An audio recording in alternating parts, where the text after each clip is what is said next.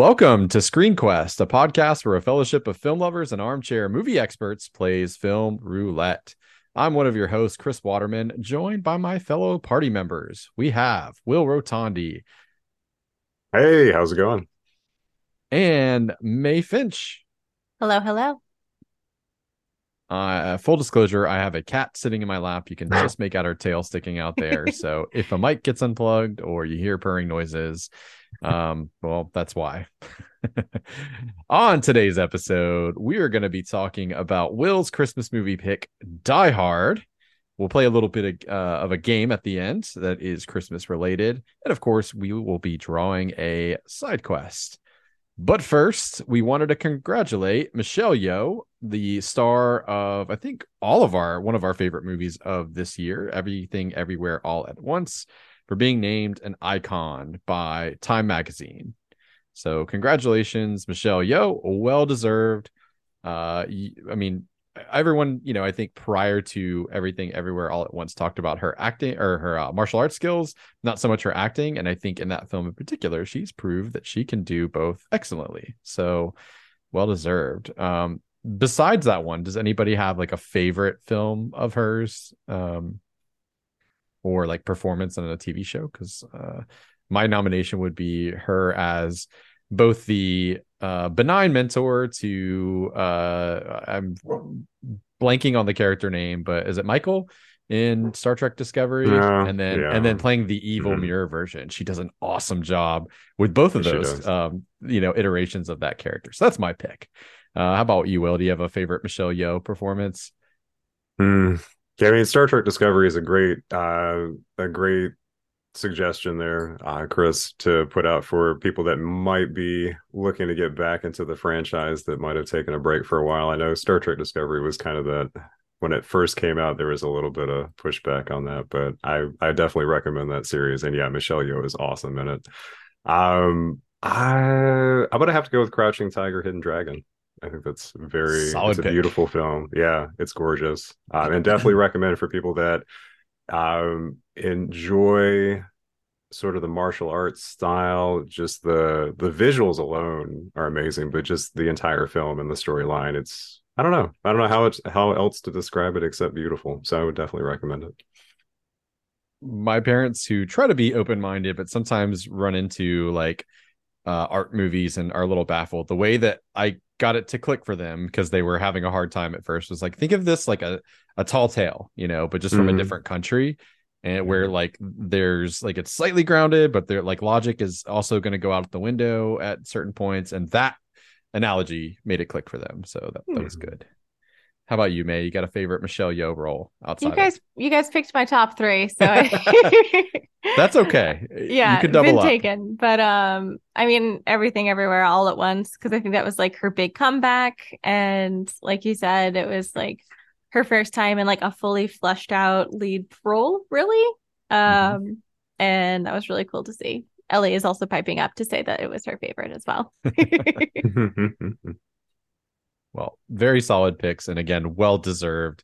Uh, bright horizon uh, for uh, Michelle Yeoh with uh, I think the biggest profile project that is getting a lot of buzz right now is uh, the Witcher spinoff. Um, is it called Blood Origin? I think. yes, oh which- yeah. very excited. Me too. Uh, I- I'll confess that I bounced off of the Witcher TV show after season two, just being such a fan of the um the video games probably first and foremost and then the the books. Um something about it just didn't quite click for me. So um i'll be excited to see what they do kind of away from Geralt and and the main story. And um i think it's a very cool world to play around in so. It's any reassurance, I think Henry Cavill agrees with you.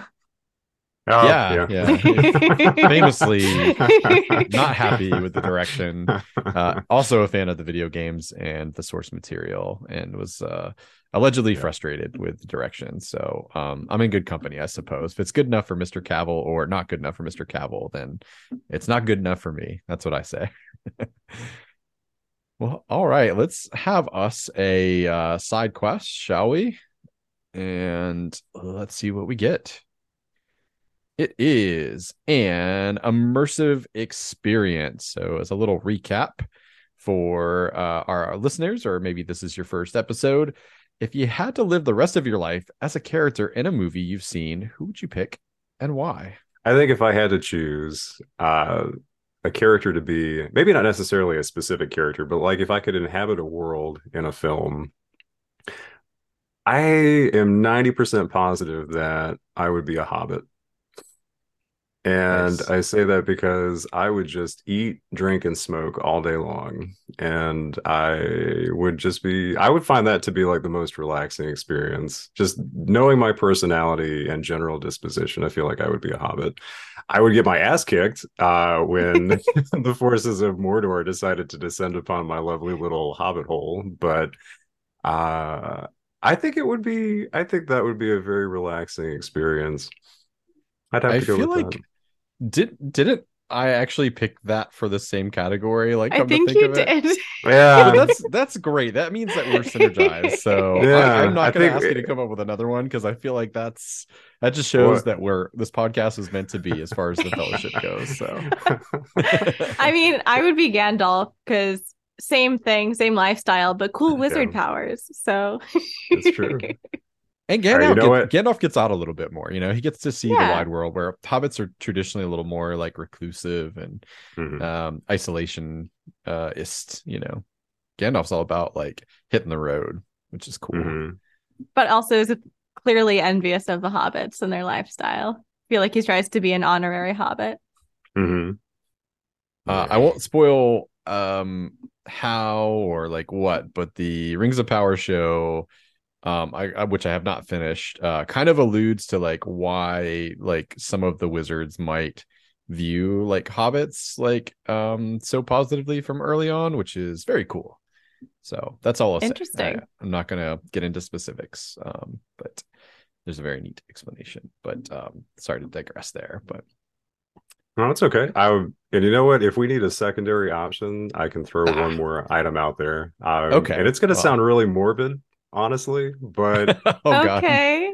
I would be a space marine. I was gonna, I, I, would be like a space marine in the aliens universe. I know I would die, and it would probably be horrible. But I think that having the camaraderie, there's something about watching aliens where I just love it for like, I mean, just the the the banter and the camaraderie that those guys have is just I don't know. It's what makes the film, in my opinion. I really enjoy watching these dudes like try to fight uh, this force that they're never gonna defeat. So it's guys and ladies too, which is which is cool because like you know it's a very progressive view of the military where arguably the most badass character in that movie uh besides ripley is also a woman which is vasquez like she is yeah. one of my favorites like um but yeah it's it is a interesting look at um I don't know, future like military, like it is on the one hand very macho like culture, but as you said, there's a lot of like trust and stuff that they they show that uh is kind of cool. And I mean, dude, their equipment compared to like the the ship or the stuff that we have like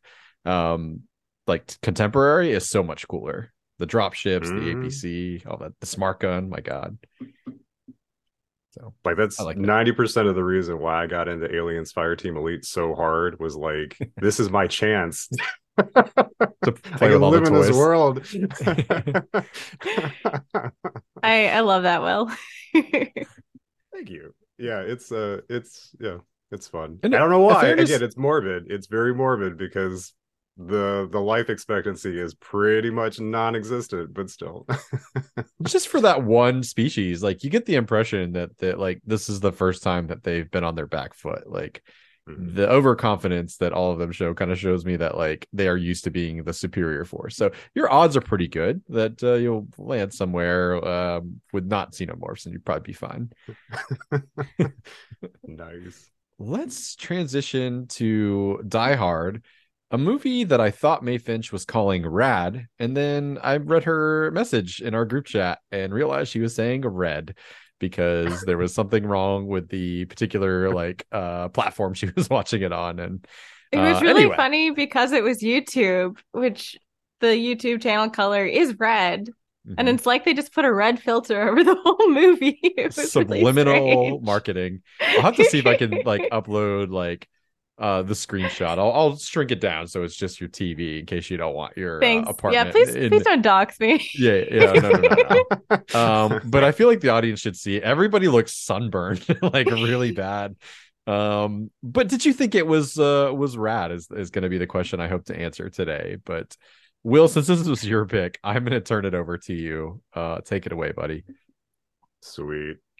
Yeah, so Die Hard Man, classic Christmas film, or not, depending on who you ask, um, was a 1988 film directed by John McTiernan, which starred Bruce Willis. Uh, I'm blanking on names, so please hold. Bruce Willis, Alan Rickman, uh, obviously as the as the villain, the late Alan Rickman, uh, Bonnie Bedelia, Reginald VelJohnson, and Paul Gleason, among a few others. And I guess in a nutshell, it's about a New York cop who's flying out to LA to see his daughter and his wife. His wife works at the Nakatomi Tower, which is where there's a Christmas party that's going on. He meets up with her.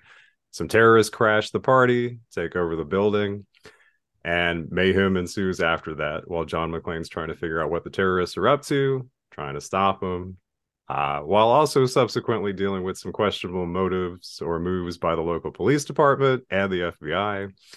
Uh, his only real source of backup in the film is Alan, who's played by Reginald VelJohnson, who people from my age group will hopefully remember fondly as Carl Winslow from Family Matters. Uh, but he's the first cop to arrive on the scene and is basically moral support for McClane while he's trying to figure out what's going on. And they're talking over two way radios. Uh, by the end of it, we see McClane save his wife, almost all the hostages, minus uh, Ellis, who we could talk about if we want to, as one of the sleaziest dudes I feel like in any 80s or 90s film action film, and uh, basically beats the shit out of a logic, uh, out of a bunch of crooks that are there. So. With that in mind, uh, let's head on over to first impressions. And Mae, since we've already talked about your interesting viewing experience, I'd like to hear what you thought once you finally got it in the right uh, filter and uh, just as with the film overall. Uh yeah, shout out to Vudu for not having really weird color grading. Uh, because that's where I finished it on. and I was surprised. I I thought that like I not like the movie because I felt like my impression of it was that it was like very old fashioned and tropey. And then I saw it and I was like, wait, no, I love this. This is charming. This is great. uh, so I'm a fan. I'm a diehard fan now. Um, I was talking. I was talking uh, with my partner earlier, kind of confused because I still don't know why it's called Die Hard. Uh, but everything else I loved. Still confused on the title, but I like Die Hard. Um, and according to our poll we ran on Twitter yesterday, it is unanimously a Christmas movie. So Damn right. great pick, Will. Nailing it. Uh, yeah. if you like the title, you'll love the sequel title, Die Two, uh, Die Hard Two, Die Harder, and then the second sequel title is Die Hard with a Vengeance, and then I think it's Live Free or Die Hard, or maybe A Good Day to Die Hard. But the uh, th- those are the next two in some order. This doesn't make any sense. Like if you're a die, if like you're a diehard fan of something, then like you're a serious fan. But that doesn't make sense in the context of this movie. I have a suspicion it's just the fact that a lot of dudes get killed. And maybe for that time frame, that was enough for the title to work. Or they just like or maybe it's, very hard clean. to kill him. You know, like like he dies Mm. hard. That's what don't I was it's- thinking. I don't know. Yeah. But, But also that- Yeah. Sorry, know. English major here, and I'm showing it. Uh, It's a pretty Chris, 80s title. I think we can all what agree was your, on. what was your opinion, Chris? Um, well, I mean, this is like, you know, unequivocally one of my favorite uh action movies, Christmas movies. I watch it nearly every year. Um, I think this is like just a high watermark for the action genre in general. I think eh, taking place in one night in a space that you seem to get really familiar with by the end. Like maybe I've seen this movie too many times, but I feel like I could navigate that building like just from watching this movie. Like and you kind of figure out like where people are in relation to like they do cool things with like elevators passing by and things like that where you get a really good sense of the space and I think that's a huge plus. um just a amazing you know not really uh, probably not his first movie but his first big movie like for both alan rickman and um bruce willis but alan rickman in, in particular like i don't care if his accent's kind of shite like he's just amazing in it like um and it makes me miss him every time i see this movie frankly because he's so good in it uh, but Bruce Willis too, I think, um, does a great job. There's some some standout sequences that I think take people by surprise. Um, the sort of apology through Powell to his wife in case he doesn't make it, I thought is really well done. It's a well acted scene and it, it, hits home. You know, the uh, I've said her I love I love you uh, a thousand times, but I never said I'm sorry. I was just, you know, it's good stuff. Good stuff. Um, but of course, uh, we show up first and foremost for the action, and it's just top notch in this. Um, well paced all throughout. My only gripe, lifelong gripe, mind you, not just watching this most recent time, is that I feel like well, I understand they why they do the uh, sort of resurrection off the stretcher with uh, is it uh, what's his name, Carl? I think Carl. Yeah, um, it gives Powell that like redemption moment uh, mm-hmm. It always to me just feels really out of left field. I'm not a fan of it. Though that's just a personal opinion. Outside of that, um, I think this is just about as perfect an action movie as you can get. So big fan. Yeah, Excellent. I loved I loved the bromance between Powell and uh, McClane. yes. Yep, which shows back up again for a little bit in Die Hard too. Yeah, which no, is a pretty passable sequel. Would you agree, yeah. Will? Oh, I love Die Hard too. I know a lot of people aren't. Not everybody is a fan of it, um, but I actually really liked it, and I think it felt very much in keeping with the first one, sort of just in terms of tone and action and ridiculousness. So yeah. Before we hear Will's impressions, uh, I want to ask: so Die Hard two or Die Hard with a Vengeance? Do you have a preference on sequel? Because Ooh. while I think Die Hard two is maybe arguably the better movie. I always have more fun with Die Hard with a Vengeance because you take that bromance, but you put them in person, and it's Samuel L. Jackson, and I feel like their chemistry is phenomenal in that movie. But I agree, uh, hands down, with the the chemistry between those two is excellent. I think that you know it's hard for me because on the one hand, there's things I don't like about about the third one, but you know it. I don't know. It's hard. I don't want to say too much because I don't want to like spoil anything. Yeah, uh, yeah, Mae obviously for you watching them for the first time, and then also for our viewers, you know. Uh, so without any like plot details, I would say I think they're both equally good for different reasons. I think that that's pretty much in terms of like the the saga that it has become now. That's probably like those three that trilogy worked really well. And then afterwards when they've tried to add stuff on it's sort of gone downhill from there. I think live free or die hard was actually better than most people remember it. Is that but, the fourth? Yeah that's the fourth one. I think that actually does a decent job of trying to like continue the storyline without being i mean it's got some over the top stuff and it's got some stuff that i would would have cut and then then kept in but that's pretty much for me the fourth one's where i would say it ends. The fifth one just like gets completely bonkers and i'm like no i can't i can't sus- like suspend disbelief anymore for you. But you know what? You that's like most franchises man. You try to milk it as much as you can and then when you're like okay this is not going to work anymore then you, you you cut your losses so but yeah. Hmm. on. So what do you think of die hard the original will I love Die Hard.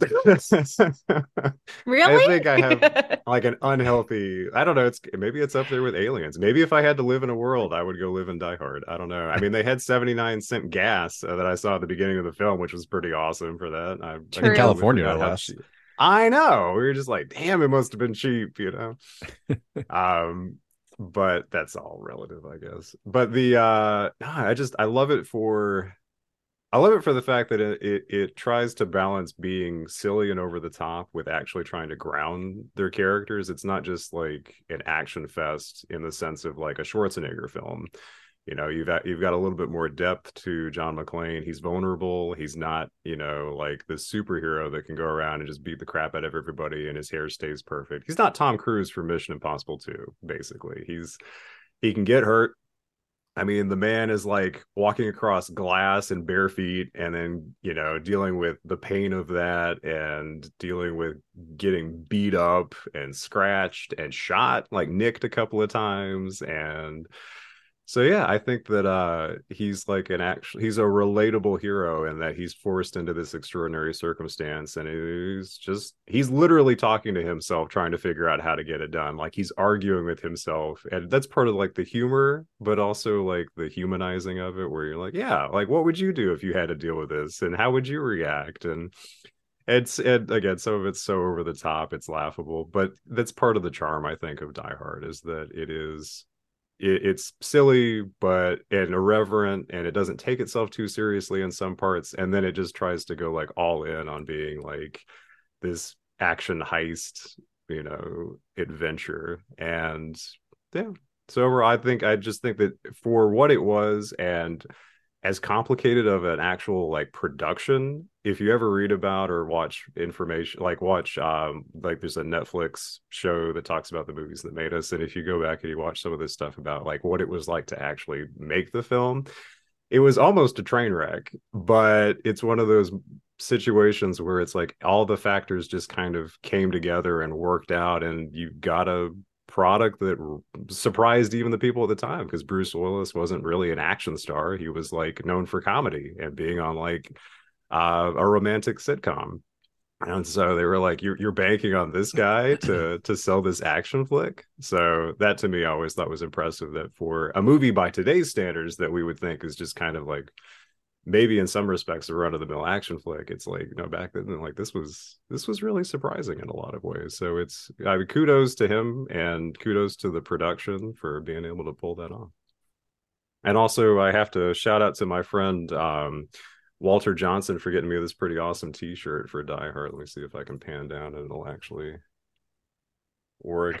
So the, now I have a machine gun. Ho ho That's great. That's iconic. Yeah, but yeah, man. So definitely, and it's like a yearly Christmas thing for me to watch this film. I love it. So.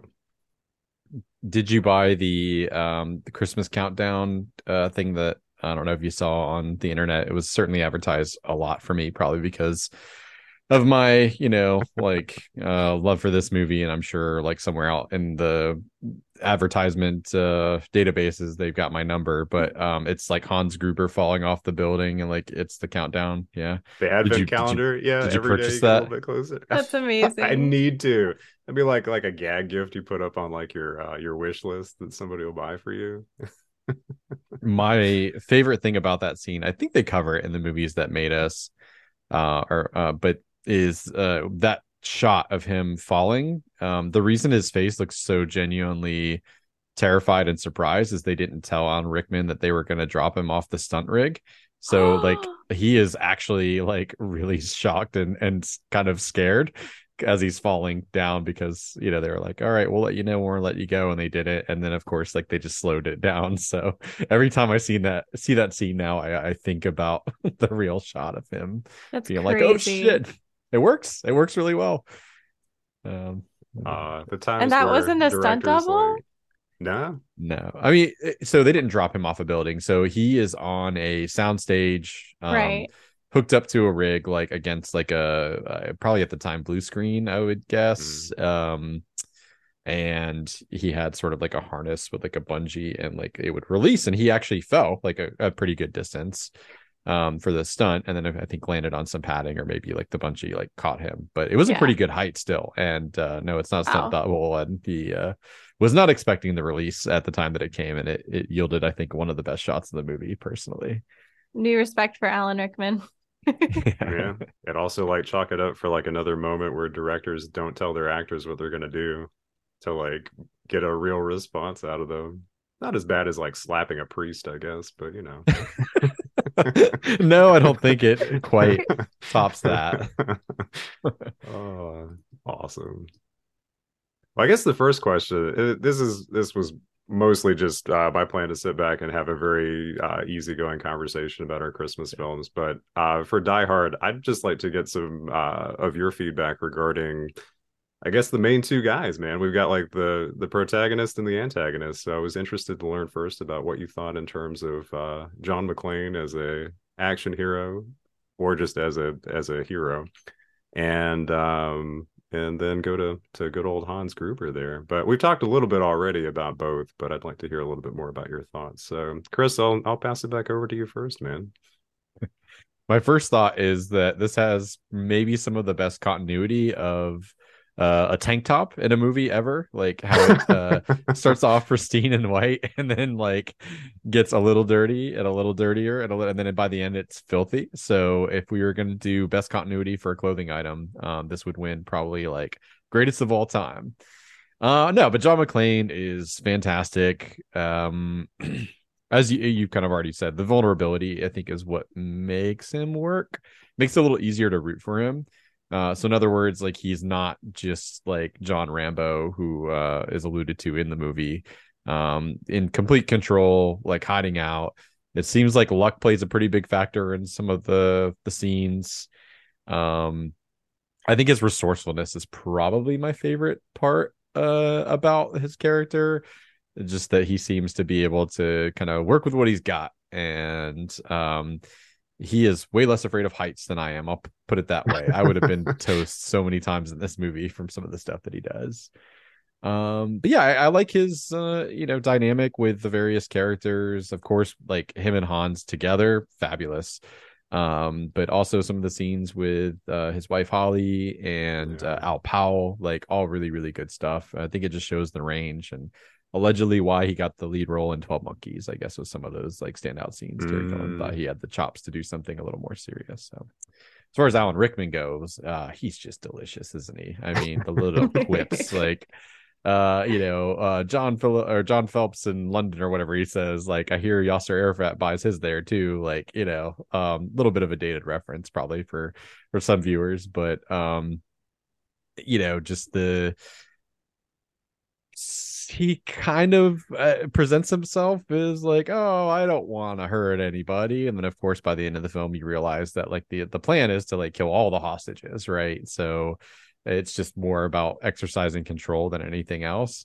And I think one of the coolest like twists is that he's not in fact a political terrorist who is trying to do anything like noble in his eyes like he is just as holly calls him a common thief uh, an exceptional thief if you ask him, but uh, which is cool. You know, it it um to kind of boil it down uh, to something so simple. Sometimes it's like an Occam's razor thing. Like the simplest explanation is uh, the best. Um, and uh, yeah, I just uh, as I said earlier, every time I see this movie, miss Alan Rickman terribly because yeah, I think he is just like one of the best actors of his generation and could he could do comedy well he can do menacing well and uh, he had just such range and i can see why he um, went on to have a bright career after this because i think it's a standout performance from him. Um i i second everything chris has said. Um i think with alan rickman he does a very good job of coming off as like the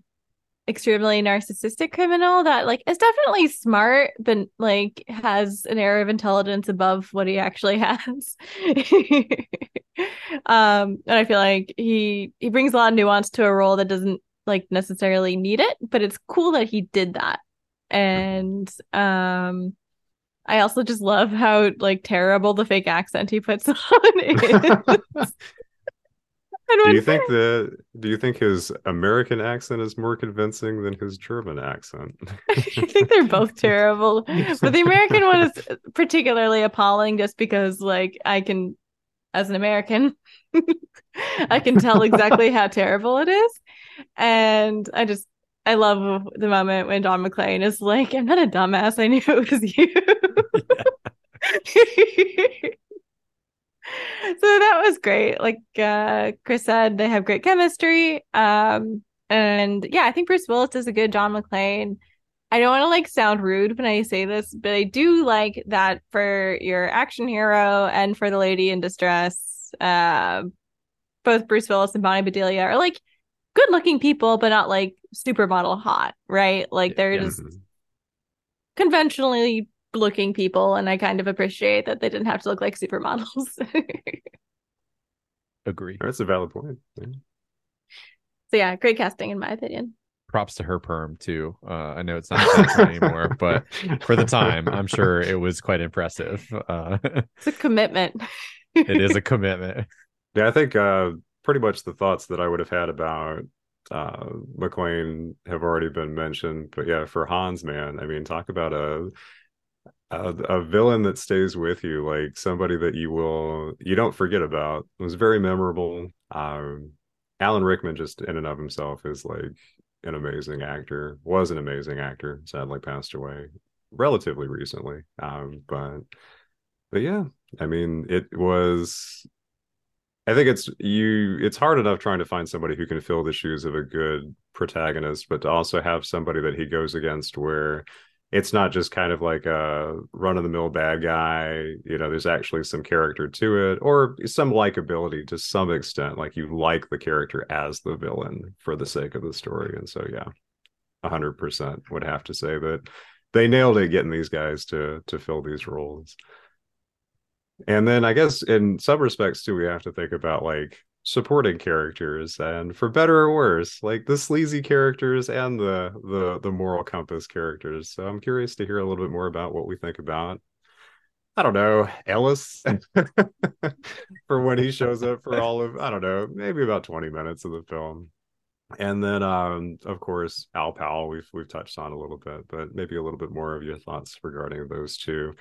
We could even throw in the uh was it the deputy the deputy sergeant or the deputy i can't remember his rank but the basically the guy from breakfast club who shows up and wants to yeah. call the shots and then has the principal. some pretty decent yeah like one liners there um like when they need some more fbi guys like there's there's some moments where he's got a i don't know he's got a pretty good line or two in there uh, aside from being kind of an asshole to al for most of it but uh yeah. but yeah. him and that reporter they always played those roles the guy that was uh yeah, that's um, true. The the brunt of um uh, like all the the jokes and Ghostbusters in the second half. You know what I mean? Mm-hmm. The guy it was environmental specialist. Like both of them, I feel like were always cast as like the assholes. Um, but to great mm-hmm. good effect. But yeah. Anyway, um, I do want to give a quick shout out. Um, well, not really a shout out, but like um, so cl- we just lost uh Clarence Gilyard, who plays Theo, the tech specialist, like a couple of weeks yep. ago. He just passed away. Um, he was also Sundown in the original Top Gun and had like a pretty long career doing a lot of good stuff. So um, that was mm-hmm. kind of sad to see. I know we we have a, had a lot this year in Memoria, but I did want to give a shout out because Theo's great. Like he is. I love how yeah. like you know, he is not your typical geek in that like he's like shies away from the violence or anything. Like he's betting on if Mr. Takagi is going to give up the uh the code or not and he's completely unbothered by it and obviously like he's taking great joy in watching the police get their asses kicked and uh, I just love that character, and of course we see Argyle uh, throw a nice little right cross there uh, after crashing into him, which is just a cool moment. I think this movie's just filled with great like characters. So it's not really a wasted like uh side characters, in my opinion, which also makes it work really well. Like they're very memorable, most of them. Yeah, like a lot of other people have their moment. Yeah, like well, I mean, um, you're like, okay, so there's here's this Argyle, this lim- limo driver. Oh, this is just for exposition, right? So we can learn that John mm-hmm. separated uh, from his wife, and this is where it's at. Blah blah blah blah. And it's like, no, like he he's got a through line. Like in the movie that goes all the way to the end and i totally respect that i think that's cool and even gets to have a hero moment um and there, there's a lot of characters like that uh i do want to talk about ellis before we get too far off away from the the side scare characters Hans, Booby, I'm your white knight. That guy is such a fucking douchebag. Oh yep. my god. I mean, I he nails a... the sales talk. yeah. Yeah. Yeah. Um, uh, part of my inspiration for the sci-fi novel that'll probably never come out that I've been working on since college is oh. his putting it into my terms and then it's all this violent uh language that is like you know overlaps in the corporate world um so that was kind of the genesis of of an idea that I've been kicking around for a while but uh it does work very well like in that like he sort of understands what the guys want. And um I think he's coming from both a selfish place and a good place and that he's trying to like do what he can to help. Maybe he's you know uh also wanting to save his own ass but um that, whole sequence is he's completely unaware of the danger that he's in. He's drinking his coke and uh grinning and giving little thumbs up and stuff. And poor bruce willis is alarmed to like that entire scene in a way that ellis should be but isn't Yeah, he's he's definitely a, a bit of a snake, but I will say to his credit, he does not let slip that uh McClane is uh the husband of Holly because yeah he at least has the awareness that that would be a very bad thing to say. And I love John's like, what have you told them? You could tell. Yeah, Like, yeah. So I'll say that little thing to his credit. Otherwise, like it was hard to be sad when he got shot. I I love the little like you know he almost like mumbles it but like all right like whispers it to him when he walks by him he's like you missed a spot because he's got coke all over his yeah. nose. John says it to and Mr. Takagi's like uh Holly's policeman. it is re- really emphasizes it like like bro you got to be cool. There's a fucking cop in the building like Yeah. Uh, are we supposed to? What do you do? You think we're supposed to glean that maybe they've, um, there's like some sort of like casual relationship with Holly, or is it more he's been pursuing it and she's like, nah, she kind of seems to rebuff him, like, um, when he's like, uh, you know, trying to suggest uh Christmas plans and things like that. I I definitely read that as just your straightforward workplace harassment, not a Yeah, yeah. thing. uh, he seems to think there's something there for sure. Yeah, I uh, I don't think so. And like she's she's she does like tip it over when she thinks that he's not coming for Christmas, but she has kept a photo of him in her office all that time and Yeah, does rebuff him. So I don't know. I trust Holly. I also do love she she gets this moment of like standing up for all the prisoners and giving like some very reasonable demands to um Hans. Yeah. Get Oh, a that couch nice. to, to the pregnant lady. Uh, let them use the the facilities. Yeah, good stuff. Yeah.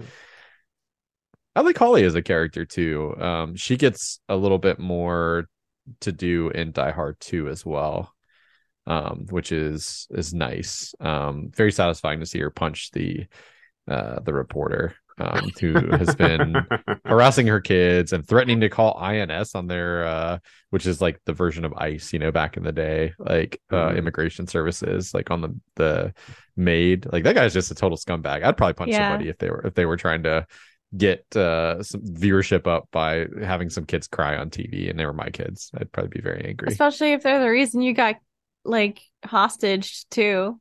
Because that's the Yeah. only reason that uh Hans found out that uh she was married to McClane. I will say they take that um plot point and they do interesting things with it in Die Hard 2. There's a further payoff to that, um, which is great. Uh, I won't say anything. I, I think it's also set around Christmas, right? Well, oh that's, yeah. that's one that's one worth watching. Yep. Um, just for if you're like wanting to keep with the Christmas action spirit, it's pretty solid. But yeah, what other side characters? I'm trying to think. Uh, you've got Carl the Heavy, right? Um, so we should talk about him eventually. Oh, Al Powell. Like let's let's talk about Al Powell because yeah. um on the one hand i love al powell but also like i'm like in this day and age uh if you shot a kid for having a toy gun like i feel like you'd probably be fired like like he's like Well, I'm You say this, You, but you have more faith in our justice system than I do. well that's what i said like in this day and age like maybe Yeah. not then but it's yeah. mm. I, I, I don't know, Chris. a child I- with a ray gun i just i was like oh boy like uh well that sucks um it does make him a sympathetic character but i always kind of like it does my head in a little bit where i'm like ooh that would be fucked up like um you know mistake to make and Yeah. uh, I- think having the child on the way and then sort of um you know the, the setup for that character is a lot of fun where he's sort of had the wind taken out of his sails and now he's put back in this position to like do some good um i love his attitude too like al powell like no sir you couldn't drag me away great He's so Yeah. sincere, and I love that. I don't know how I feel about his redemption arc necessarily, um, but I do like the kind of kindling bromance, as I mentioned, uh, between him and McClane, and the fact that they both just get like very emotionally honest with each other very fast.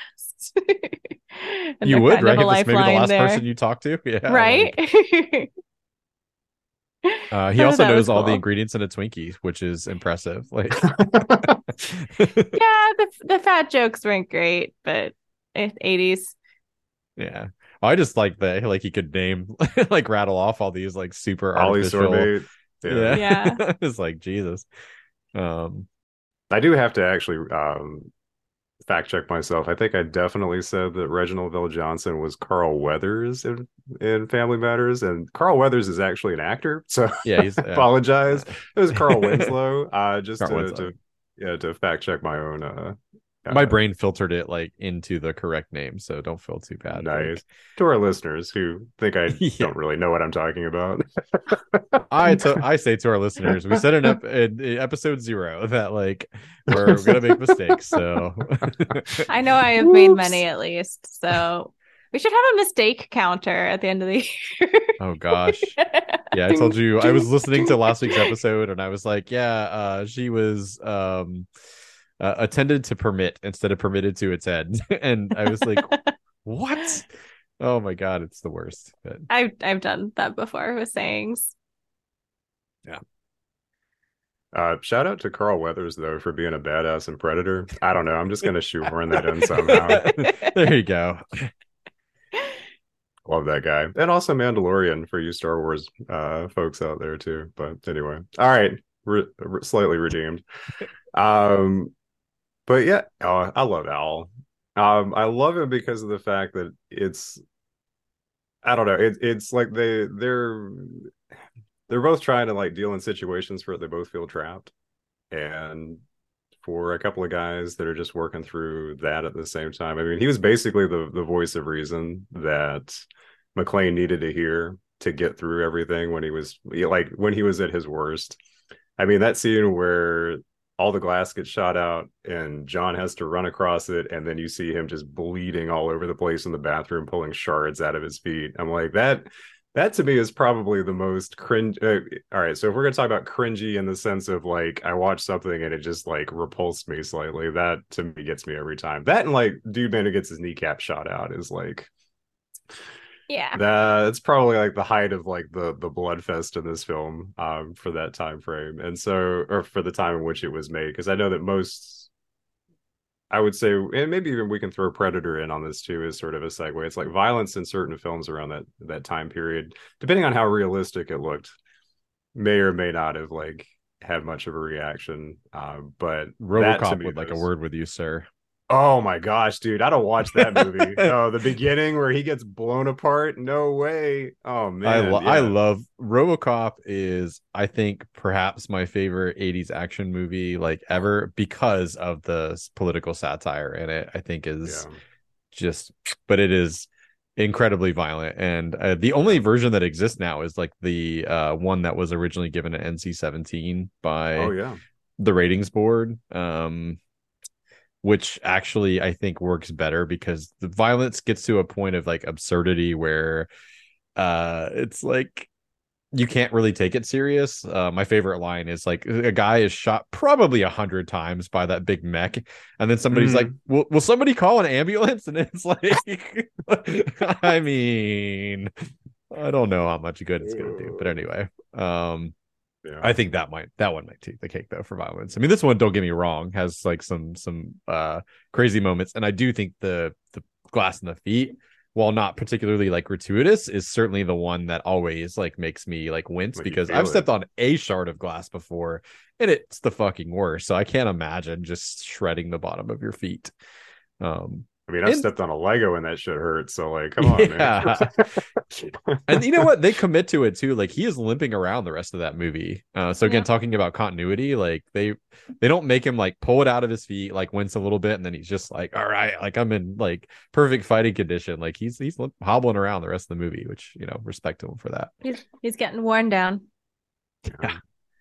Oh, I'm like even so like you were talking about heights too, like the scene where he jumps off the side of the building and he has to like kick his way back in and his feet are still bloody and smearing blood on the glass while he's kicking. And I'm like, yeah, no, you so absolutely 100% the continuity in this film is is stellar for trying to make it all look and feel like like he is still going through that. And very much to your point, like he gets injured and he continues to react that way. Um, I think one of the downsides to future Die Hard movies, at least the last one, is the one that that I remember talking about as like a side quest thing with you guys, where it's like he's become a superhero and he's just, I mean, he might get scratched a little bit, but he doesn't get like stuff happens and he just walks it off like it's nothing. And so I think that for me, this first one felt more realistic to like an actual somebody who is very grounded as a real person that has to deal with this and how would they get through it. And and also like by the end of it man he's just like covered in blood. I don't know how much blood is his and how much is the people that he shot around him but he's just like covered in blood and sweat and just grimy um and I know, I know they did it for the plot, but he got into a limo, not an ambulance. Why? That's true. Yeah, you need stitches, man. yeah, medical attention. He, yeah. No, he's like he's like it's Christmas Eve. I got my wife back. I need coitus. That's what I need. That's that's that's what he's all about. You need man. a shower, John. Is what you need. Probably true. Also, but yeah. Oh. Um, uh, they did a MythBusters about that scene where he jump, jumps off with the fire hose, and I'm pretty sure it either Oh, like yeah. bifurcated the dummy, like the um, or like it, it, like you know like like died from some sort of other trauma. But they had like I forget what they always called their dummy. There was a name for it, but like they uh they had a whole, whole episode around that. So y- there is some like was know, it Buster? I think it was Buster. I think you're right. I think it is Yeah. Buster. Uh, so there's still some suspension of disbelief, but I feel like it never gets to the point of like no way. It's more Mhm. like uh, okay, you know, like I'll I could buy it, buy it well enough, you know, in the context of it. So um, You don't think he just? Uh, I was gonna say like getting ripped apart by what was it the the fire hose? Um, I don't know container for lack of a better word, whatever it was wrapped when it fell down. You're saying that Buster got I think when he when they dropped the dummy from the height, like with the Mhm. fire hose and like like Oh, he got demonstration, Yeah. it was like it was dead. Definitely, the person was dead. Like it, it was uh, like Um. you wouldn't survive that maneuver. But again, that's not why we come to action movies, right? Is to pick it apart. But I do think it's fun that they did like a um that spe- segment. It might have been like in an action movie like episode or something. But I digress. That's awesome. I'm totally gonna have to look that up now because I'm really fascinated by his like. So he just would have like his spine or something, or he just would have like. Yeah, I forget exactly. It's been like a decade since I've seen it, but yeah. mm. We'll find the clip and send it to you, Will. I was gonna say I'm looking. Yeah, I'm Put it going in here, back. right there. Um, well, my next question for you guys is, um, and I guess a little bit to Mae's, uh, off of Mae's question from the beginning about the the purpose for the title of this film is, who do you think dies the hardest, oh gosh. or perhaps the most intricately? Like of all the deaths, of all the the ways you could go out in this film, which one do you think was the best? And Mae, I'll throw it over to you first, since uh, since you've already been grappling with this question slightly. Yeah, that's that's hard because I, I don't remember all of the like henchmen's names, but Mhm. I, I would have to say just like the first guy to die, just because one, like you're in this crazy action film and you die falling downstairs. like the most pedestrian way to go. But then but then your your your body is used for intimidation, which is pretty pretty hardcore. So I'm gonna I'm gonna go with that guy. Nice. How about you, Chris? Ah, I mean, my fear of heights, like uh Hans Gruber, uh, probably takes the cake there because that's like, well, fear of heights or like fear of dying from like a fall is only surpassed by drowning for me, like or like asphyxiation. So that's probably it. I'm trying to think if there's any like thing particularly like slasher esque or or like crazy in this. I don't think that uh, most of it's gun deaths or like snap necks and stuff like that, right? For this one, Yeah. explosions. Yeah, so I I definitely agree. Hans Gruber, like hands down, that the way to go. and even sort of like the shot afterwards where you see whatever the like the stunt guy and or the dummy or whatever they used as he's falling i mean it looks realistic enough to me man i mean that's so that i definitely think that that was a I guess it was you know I'm trying to think about the like the best way to explain that it's like a death worthy of the villain that you want. Like you want a really good villain but you also want to see them get taken out in a really effective way. And so yeah that that seemed to to work well. And the fact that they tied back in just interesting little bits and pieces throughout the film to try and and and get closure to like Holly's watch that Hans is holding on to right before he falls. Like that's a plot point. It's a random plot point that Ellis points out at the beginning, and then it comes back around to be something at the very end. So I thought that was really cool.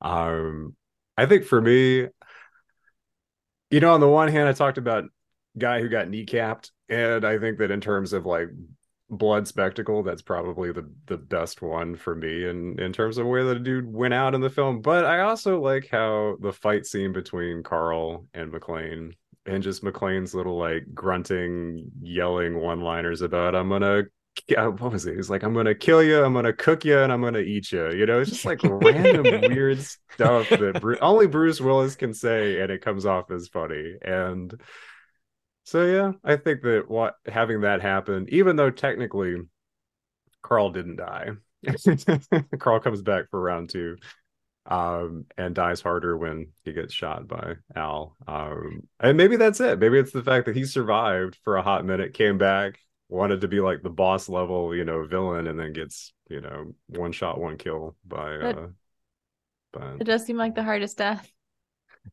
he's the hardest one to kill. It's his anger that fuels him over the death of his brother. So, and also Who looks just like, like, Evan Peters playing Jeffrey Dahmer, by the way, that guy. Like, oh, nice. I didn't even think about that, but you're right. I got to give credit to Marianne. She was like, "Who's this Evan Peters Dahmer looking motherfucker?" I was like, "That is Awesome. definitely what he looks like." Yep. amazing. Do a side by side. Yes, please, please do. Well, I think that's all the questions that I've got for you guys. Um, unless there's any other thoughts you'd like to add, I will say for those listeners who have never seen it before, um, if you want a nice little YouTube treat, you should definitely check out the Die Hard song, courtesy of Guyz Nite. If you just YouTube that, you will find a nice little rendition that nice little rock song that goes through all three movies and even tacked on a fourth verse for the uh, Live Free or Die Hard. So thankfully, not um, a good day to Die Hard. I think they we all came to the conclusion the series was over at that point. But uh, but yeah, you should do it if you're uh if you've been listening to us talk about uh mission impossible 2 and our our little joke about ben stiller uh riffing uh his little tom cruise gag where he pretended to be tom cruise and look like him while they were uh with the same get up as mission impossible 2 then you may also appreciate ben stiller doing a die hard parody uh as well like a die hard trailer parody for die hard 12 so if that is ever something that you wish to look up, I highly encourage it. Otherwise, I will pass it back over to you guys if there's any additional thoughts or questions or just cool things that you saw in the film you want to talk about. I think we've covered everything for me personally, but I'm just so glad I finally saw this. So thank you for picking it, Will. You are welcome. Merry Christmas. Yippee ki yay, motherfucker. the best gift of all, the experience of watching Die Hard. That's right. Hey, look, as Hans said, it's Christmas, Theo. It's the time of miracles. So, oh, Yay. little game. Yeah. I All so what. I've- I'm sorry. No, dude, it's it's all right. It's the it's the nature of podcasting.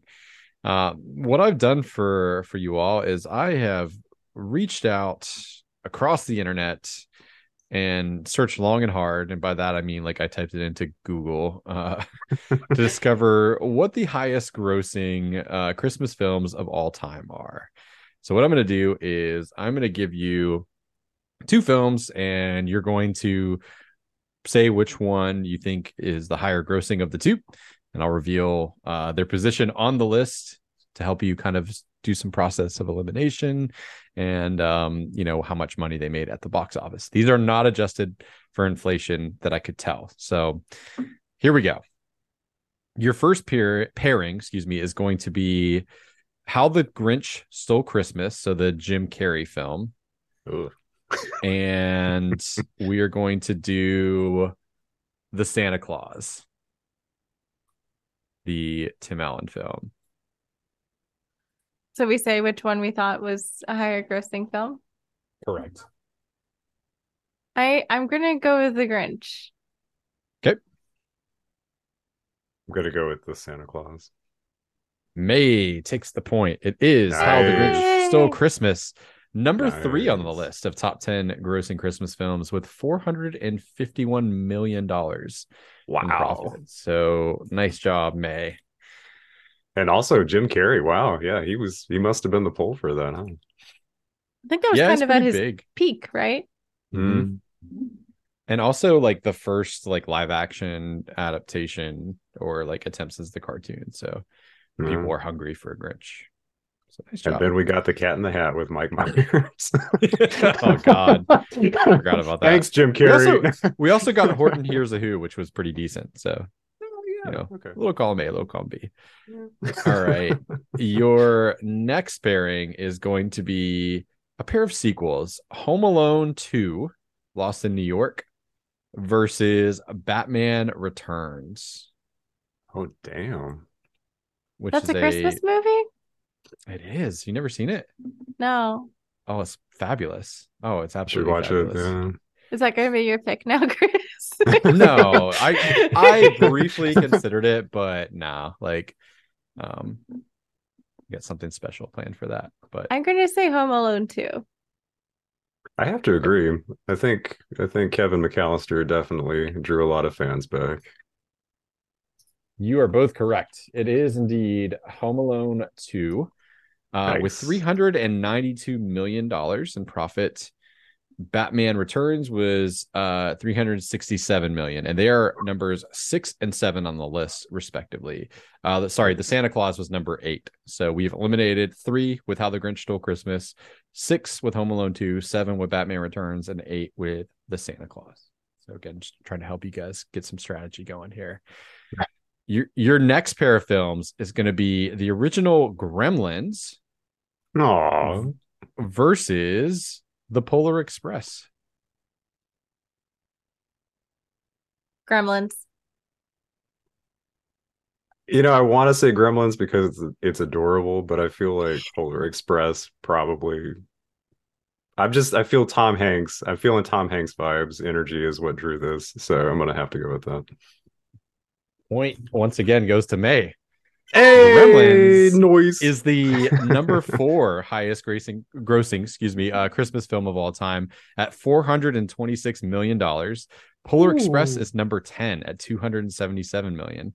I think gonna presented s- with. The... Oh, go ahead. Sorry. I was just gonna say, um, the Polar Express is very uncanny to me, and I hate it. And I've heard from some other people that feel similarly, so that's the only reason I didn't pick it. Oh, that's, I mean, hey, whatever the reason you pick correct, I would have probably chosen the same as Will, thinking like, oh, Tom Hanks, it's a you know children's book, but nope. It's Number creepy. ten. Still, eh, I mean, I haven't seen it in a long time. I remember liking it back in the day, but yeah, the Uncanny Valley thing is definitely real with those like motion capture CGI movies. Okay, your penultimate pairing is the Chronicles of Narnia, The Lion, the Witch, and the Wardrobe Hmm. versus The Grinch. So not the Jim Carrey The Grinch, but the most recent one. Forget who played the Grinch. I probably should have had that information, but the one that was like kind of I think CG animated. I'm gonna go with Narnia on this one. You're talking Benedict Cumberbatch as the Grinch. Yeah, there you go. That's that's who it was. I, was like, I knew it's Oh. somebody famous. Does that change your answer, Meg? No. Since you've been nailing these, I'm gonna have to just go with the same one. I also think that Oh, what a Narnia had it. I know, but I think that Narnia had like I'm gonna say C.S. Lewis probably had a little bit more pull as opposed to like a a, a remaking of a classic like if you had said the original Grinch, like Grinch cartoon, then I would have been like hands down, that's it. But if this is C.S. Lewis, and that I I think that had more pull. I also think did that come after Lord of the Rings came out? So there was also like the fantasy aspect. I can't remember which one came first, but I'm I'm just I'm going with Narnia. I'm going into You are the- both correct. It is the line The Witch in the Wardrobe. Number five on the list with 400, $423 million. Uh, the Grinch, 280 million. So number nine on the top 10 spot. And that brings us to our final pairing. So far, Mae, perfect. Uh, with four points, Will with two. So um Mhm. it is decided already, but Will, you could still make a good effort here. And Mae, I kind of want to see you run the table with this. So I'm all, I'd, I'd be down to do sudden death. Uh well, Will like uh mathematically cannot win, but I know, So I know, you- but I'm willing to do a sudden death. Oh, oh, you're willing to put it all on the Yes. line, like so, like like uh, schoolyard rules. Like now, this is the world champion. Doesn't matter what came before this. This is like this is the uh, for all the marbles. I like it. All right, so if I you need that adrenaline, Chris. I love it. I love I love the the the guts. So, um, if you've been keeping track, that means that the top two movies are the only ones that are left, and I did this on purpose. Uh, I want you to tell me: is the highest grossing Christmas film of all time Home Alone or Iron Man Three, which is a Christmas movie? It's a Shane Black directed. Home film. Alone. Yeah, hands down, man. If it's not Home Alone, I'm gonna just I'm gonna throw the table over. All right, locked in. Yes. You're both correct. It is Home Yes. Alone. nice. with I'm six hundred and thirty-five million dollars uh over the 458 million dollars iron man 3 pulled in i thought that was so gutsy it's not close. not a Marvel it's not movie. Close. Yeah. yeah c- i okay. mean a couple hundred mil in a way but but it is marvel though and like you know those those things do uh bring in dump trucks full of money so i think i would have gotten that wrong probably like i would have gotten in my own head and uh, especially impressive like given that like the list was not adjusted for inflation like home alone whipped uh iron man 3's ass like that's that's really um pretty spectacular so Macaulay Culkin. That's right. and just a great movie well nice job both of you well played and Mae you did indeed run the table so perfect game which i don't think any of us have had so far so super well done there Yeah, GGs. congratulations. And that brings us to the end of the podcast and the reveal of my film for the Christmas selection. I know I said I was going to do away with the chaos and this is going to be a straightforward nomination, but I could not pick between the two films. So I have a quarter on the game board here and I am going to flip it to decide heads will be Christmas Vacation, tails will be It's a Wonderful Life. Two very different mm. movies. So are you ready? yes. Let's do it. All right. Oops, I'm hitting the flip button, which just turns it over. Let me hit roll instead. It is heads. So we will be watching Christmas Vacation, National Lampoon's Christmas Vacation. So Woo! your regret at not having seen it last episode is going to be remedied very soon. So Amazing. I'm excited for this. Well, you've seen this before, you said, but not in a while. It's been ages, like high school probably. So I'm looking forward to going back and watching it again and seeing how if my opinion of it has changed. I will say it is very stupid. Uh, it is also very 80s. Um, so all the stuff that goes with that. It is also written by John Hughes. So you're gonna see a lot of that like Hughes uh influence style like uh embedded in there. So Chicago, Illinois, and all the other stuff. Um, but yes, uh just don't go in expecting high art. That's my only ask of you. Like it is a very dumb, very dumb, dumb, dumb movie. What about I love it. high art? Now, if you want to have some, you know, um, enhancements before, highly recommend that. Uh, can't make it uh, any worse, um, and probably would make it a lot better. But um, that is up to you, viewer, listener, on what you want to do. Uh, it does go great with a glass of eggnog and a Wally Moose mug, which I will be doing. Uh, Wally Moose uh, is a character in this universe, and there are little eggnog glasses uh, in the movie, which I was gifted as a present last year. So I will post a photo of that for the next episode. Me enjoying the film um, with the Wally Moose mug. But um, till next week, we appreciate you uh, listening, tuning in. I just saw we are officially up to 1600 views slash listens, which is uh, awesome. If you support the podcast, listen to the podcast, watch the podcast, however you get it, we appreciate that. Um, it's been a great first year for us. Uh, I'd love to get to 2000, you know, so if you want to uh, share it with a friend here to help push us before the new year, uh, would much would be much appreciated. But uh, until next week, we love you. Bye. Bye, guys. Remember when we first met John McClane? Argyle picked him up from the plane and took him down the Nakatomi Tower to meet with Holly. He came to get her back and to be her man, but Hans and his buddies fucked up the plan, and that's about when everything went sour at the Christmas party. And the terrorists were overzealous, but it was sweet when they killed Ellis.